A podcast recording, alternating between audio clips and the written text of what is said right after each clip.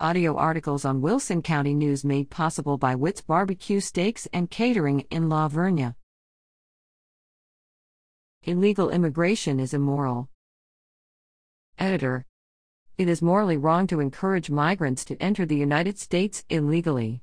Some businesses and corporations may do it because they want cheap labor. Other well meaning and good people, such as Archbishop Gustavo and Catholic Charities, may do it because they want to help but young boys are being abused.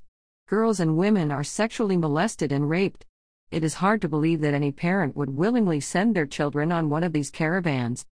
When pictures of migrants look healthy, that begs the question who supplies food and water for weeks at a time on these caravans? They come with nothing but maybe a backpack. Where do they sleep? Do they change clothes? Take a bath? Where are bathroom facilities? No one questions these points.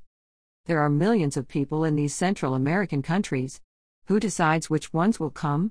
There has to be some organization slash cartel making that decision. Cartels charge thousands of dollars per person, some as much as $35,000. The cartels are making millions of dollars through human trafficking and drug smuggling.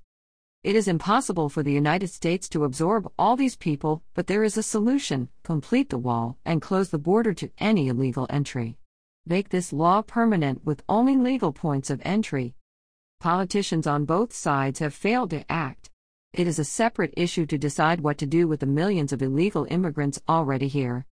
There should be a U.S. office in these countries to do preliminary background checks on those seeking asylum or otherwise wanting to become citizens.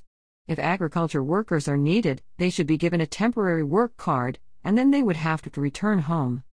President Biden stated that migrants are coming because he is a good guy. Would any good guy subject young people to such abuse, putting them in unsanitary, overcrowded housing? Would a good guy let COVID positive people enter our country or allow cartels to smuggle in drugs? Would he allow human trafficking and allow terrorists to sneak into our country? Does a good guy do that? Dr. Lloyd B. Sells. Adkins,